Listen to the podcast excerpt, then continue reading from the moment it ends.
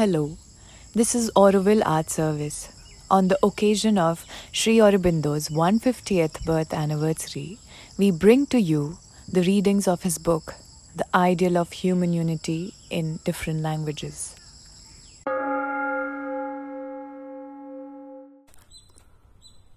मानव एकता का आदर्श युद्ध और आत्मनिर्णय श्री अरविंद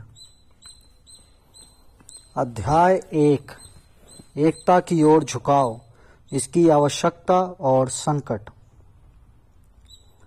जीवन की ऊपरी सतहों को समझना सुगम है। उनके नियम, उनकी विशिष्ट गतिविधियाँ, उनके क्रियात्मक उपयोग, ये सब हमें सहज लाभ हैं। और हम इन्हें अधिकृत कर सकते हैं। साथ ही काफ़ी सरलता और शीघ्रता से हम इनसे लाभ भी उठा सकते हैं। पर ये हमें बहुत दूर तक नहीं ले जाते। प्रतिदिन के सक्रिय ऊपरी तलीय जीवन के लिए ये काफ़ी हैं, पर जीवन की गुरु समस्याएँ ये नहीं सुलझा सकते। वास्तव में बात यह है कि जीवन की गहराइयों, उसके गुप्त रहस्यों तथा उसके महान गुण और सर्व निर्धारक नियमों का ज्ञान प्राप्त करना हमारे लिए अत्यंत कठिन है। हमें अभी तक कोई ऐसा यंत्र नहीं मिला है जो इन गहराइयों को नाप सके। ये गहराइयाँ हमें अस्पष्ट और अनिश्चिंत प्रवाह तथा गहन अंधकार के रूप में दिखाई देती हैं, जिनसे मन ऊपरी तल की अति सरल ज्योतियों तथा दौड़ धूप की ओर उत्सुकता से लौट आता है। यदि हमें जीवन को समझना है तो हमें इन गहराइयों तथा इनकी अदृश्य शक्तियों को समझना ही होगा। ऊपरी तल पर तो हमें केवल प्रकृति के गौण नियम और क्रियात्मक उपनियम ही मिलते हैं। जो हमें तत्कालिक कठिनाइयों को पार करने और बिना समझे व्यवहारिक अनुभव के आधार पर उसके सतत परिवर्तनों को व्यवस्थित करने में सहायक होते हैं। मनुष्य जाति के लिए उसके अपने सामाजिक और सामूहिक जीवन की अपेक्षा और कोई वस्तु अधिक अस्पष्ट या कम समझ में आने वाली नहीं है। चाहे यह अस्पष्टता उस शक्ति के बारे में हो जो उसे चलाती है या उस उद्देश्य के बारे में जिसकी ओर वह बढ़ रही है। इसमें समाज शास्त्र हमें कुछ सहायता नहीं पहुंचाता, क्योंकि यह केवल अतीत का तथा उन ब्रह्म अवस्थाओं का सामान्य विवरण देता है, जिनके कारण जातियाँ अपना अस्तित्व रख पाई हैं। इस संबंध में इतिहास भी हमें कुछ नहीं सिखाता। यह घटनाओं और व्यक्तियों का मिश्रित प्रवाह है, या फिर परिवर्तनशील संस्थाओं को दिखाने वाली सैरबीन। इस सब परिवर्तन तथा काल प्रवाह में मनुष्य जीवन के निरंतर आगे बढ़ते रहने का वास्तविक अर्थ हम समझ नहीं पाते। जो समझ पाते हैं, वे केवल प्रचलित या फिर फिर कर आने वाले बहिर्दृश्य सरल सिद्धांत और अधूरे विचार ही होते हैं।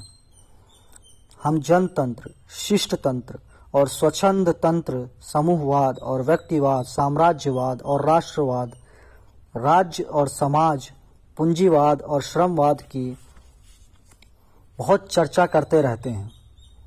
हम उतावले ढंग के सिद्धांत बना लेते हैं, एकांगी प्रणालियाँ गढ़ लेते हैं। आज जिनकी बलपूर्वक घोषणा की जाती है, कल उन्हीं का विवश होकर त्याग करना पड़ता है। हम उन पक्षों और उत्साहपूर्ण आदर्शों का समर्थन करते हैं, जिनकी विजय के कुछ समय बाद ही हमारा उनके लिए मोह भंग हो जाता है, और तब हम अन्य सिद्धांतों के लिए इनका त्याग कर देते हैं। शायद उन सिद्धांतों के लिए, जिन्हें नष्ट करने के लिए हम पहले काफ़ी कष्ट उठा चुके होते हैं। पूरी शताब्दी भर मानव जाति स्वाधीनता के लिए लालयित रहती है और युद्ध करती है, और तब कहीं वह उस कठोर परिश्रम आंसुओं और रक्त के कटु मूल्य पर मिलती है। एक और शताब्दी जो बिना संघर्ष किए ही इस स्वाधीनता का उपभोग करती है इसकी ओर से इस प्रकार मुँह फेर लेती है, मानो यह कोई बच्चों का स्वांग हो और किसी नए हित का मूल्य चुकाने के लिए, उस हीन मूल्य प्राप्ति का त्याग करने के लिए तैयार हो जाती है। ये सब इसलिए होता है कि उनके सामूहिक जीवन संबंधी हमारे समस्त विचार और कर्म उथले और केवल सामान्य अनुभव पर आधारित होते हैं। ये न तो परिपक्व, गहन और पूर्ण ज्ञान की खोज करते हैं और न उसे अपना आधार मानते हैं। इससे हमें यह शिक्षा नहीं मिलती कि मानव जीवन, उसकी उमंगे और उत्साह और उसके माने हुए आदर्श निसार हैं, वरन यह कि हमें उसके सच्चे नियम और उद्देश्य की अधिक अधिक ज्ञानपूर्ण, व्यापक और धैर्यपूर्ण खोज करने की आवश्यकता है। आज मानव एकता का आदर्श थोड़े बहुत अस्पष्ट ढंग से हमारी चेतना के अग्रभाग में प्रकट हो रहा है। मनुष्य के विचार में किसी आदर्श का उदय होना सदा ही प्रकृति के एक आशय का संकेत होता है। परंतु यह सदा कार्य को सिद्ध करने के आशय का संकेत नहीं होता। कभी कभी तो यह केवल उस प्रयत्न को प्रकट करता है जिसकी अस्थायी असफलता से ही निश्चिंत होती है। कारण, प्रकृति अपनी कार्य प्रणाली में मंद और धीर है। वह विचारों को हाथ में लेती है, उन्हें अधूरे रूप में कार्यान्वित करती है फिर बीच रास्ते में उन्हें छोड़ देती है। इसलिए कि कभी भविष्य में वह अधिक अच्छा सुयोग पाकर फिर से कार्य शुरू करेगी। वह मानव जाति को अपने विचार करने वाले यंत्र को लुभाती है और इसकी परीक्षा लेती है कि जिस सामंजस्य की उसने कल्पना की है, उसके लिए यह किस हद तक तैयार है। वह मनुष्य को प्रयत्न करने और असफल होने की अनुमति ही नहीं देती। उसके लिए उसे उकसाती भी है। जिससे वह शिक्षा ग्रहण कर सके और अगली बार अधिक सफल हो सके। फिर भी जो आदर्श एक बार विचार के अग्रभाग में स्थान पा चुके हैं, उसके लिए हमें निश्चय ही प्रयत्न करना चाहिए। यह संभव है कि मानव एकता का यह आदर्श भविष्य की निर्धारक शक्तियों के बीच अपनी व्यापक प्रतिष्ठा बनाए रखे। क्योंकि वर्तमान समय की बौद्धिक और भौतिक परिस्थितियों ने इसका निर्माण ही नहीं किया, वरन इस पर बहुत बल भी दिया है।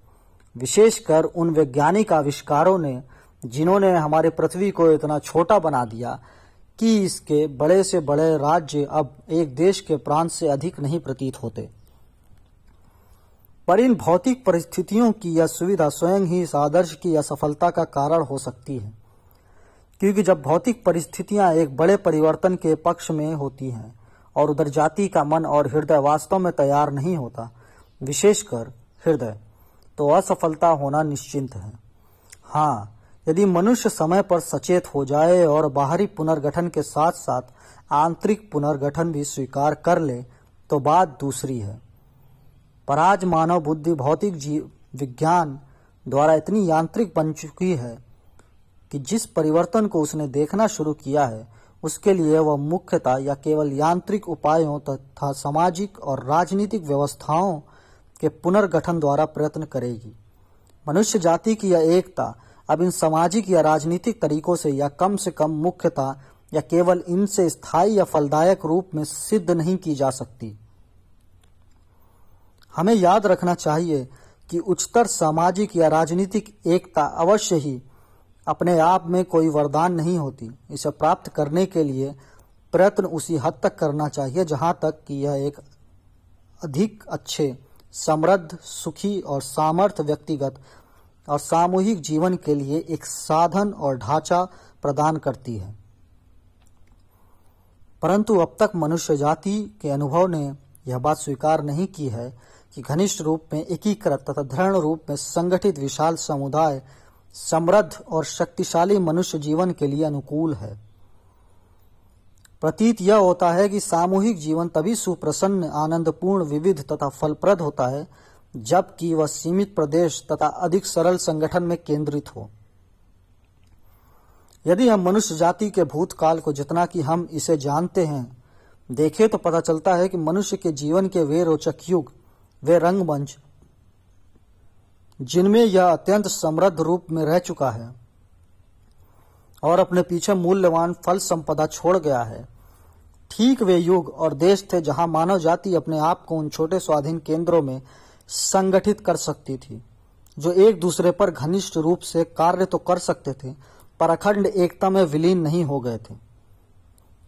आधुनिक यूरोप की दो तिहाई सभ्यता मानव इतिहास के इस प्रकार के तीन उच्च कोटि के युगों की देन है।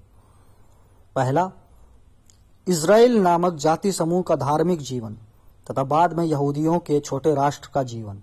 दूसरा, यूनान के छोटे नगर राज्यों का बहुमुखी जीवन। तीसरा, मध्यकालीन इटली का इसी प्रकार का पर अधिक अनुशासित या कलात्मक तथा भौतिक जीवन।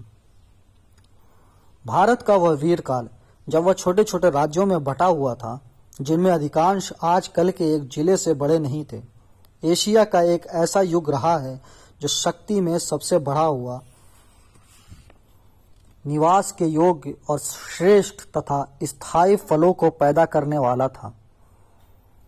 उसकी अत्यंत आश्चर्यजनक चेष्टाएँ, उसके अत्यंत साहसपूर्ण और स्थायी कार्य, यदि हमें चुनाव करना पड़ता तो और सब वस्तुओं का त्याग कर हम उन्हीं को रखते। सब उसी युग की संपत्ति थे। बाद में दूसरे दर्जे पर पल्लव, चालुक्य पांड्य चोल और चेर वंश के कुछ बड़े, पर अभी भी छोटे राज्य ही आते हैं। तुलनात्मक दृष्टि से यदि देखा जाए तो भारत को उन मुगल गुप्त और मौर्य जैसे साम्राज्यों से बहुत कम प्राप्त हुआ जो उसकी सीमा के भीतर बने और बिगड़े थे। वास्तव में उसे जो प्राप्त हुआ वह इतना ही था राजनीतिक और प्रशासन संग, संबंधी संगठन कुछ ललित कला और साहित्य तथा अन्य प्रकार का कुछ स्थायी कार्य जो सदा ही उच्च कोटि का नहीं होता था। उनकी प्रवृत्ति मौलिक, प्रेरक और सृजनशील न होकर विस्तृत संगठन बनाने की ओर अधिक थी। तब भी इन छोटे नगर राज्यों या प्रादेशिक संस्कृतियों के शासन प्रबंध में सदैव एक दोष रहा, जिसने बड़े संगठन बनाने की उनकी प्रवृत्ति को उकसाया। अस्थिरता, कुप्रबंध का बाहुल्य, विशेषकर कुछ बड़े संगठनों के आक्रमण से बचाव कर सकने में असमर्थता और विस्तृत भौतिक हित साधन के लिए योग्यता की कमी इस दोष के विशेष लक्षण है। अतएव सामूहिक जीवन का यह प्रारंभिक रूप लुप्त होता गया, तथा इसने अपना स्थान राष्ट्रों, राज्यों और साम्राज्यों के संगठन को दे दिया। यहाँ हम पहली बार देखते हैं कि बड़े राज्यों तथा विशाल साम्राज्यों का नहीं, बल्कि छोटे राष्ट्रों के संघों का जीवन ही अत्यंत शक्तिशाली रहा है। सामूहिक जीवन जब अत्यंत बड़े स्थानों में बिखर जाता है तो ऐसा लगता है मानो उसने अपनी तीव्रता और उत्पादक शक्ति खो दी हो।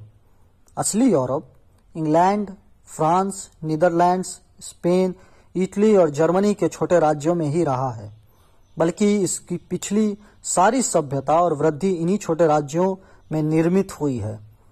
पवित्र रोम के या रूस के साम्राज्यों के विशाल समूह में नहीं।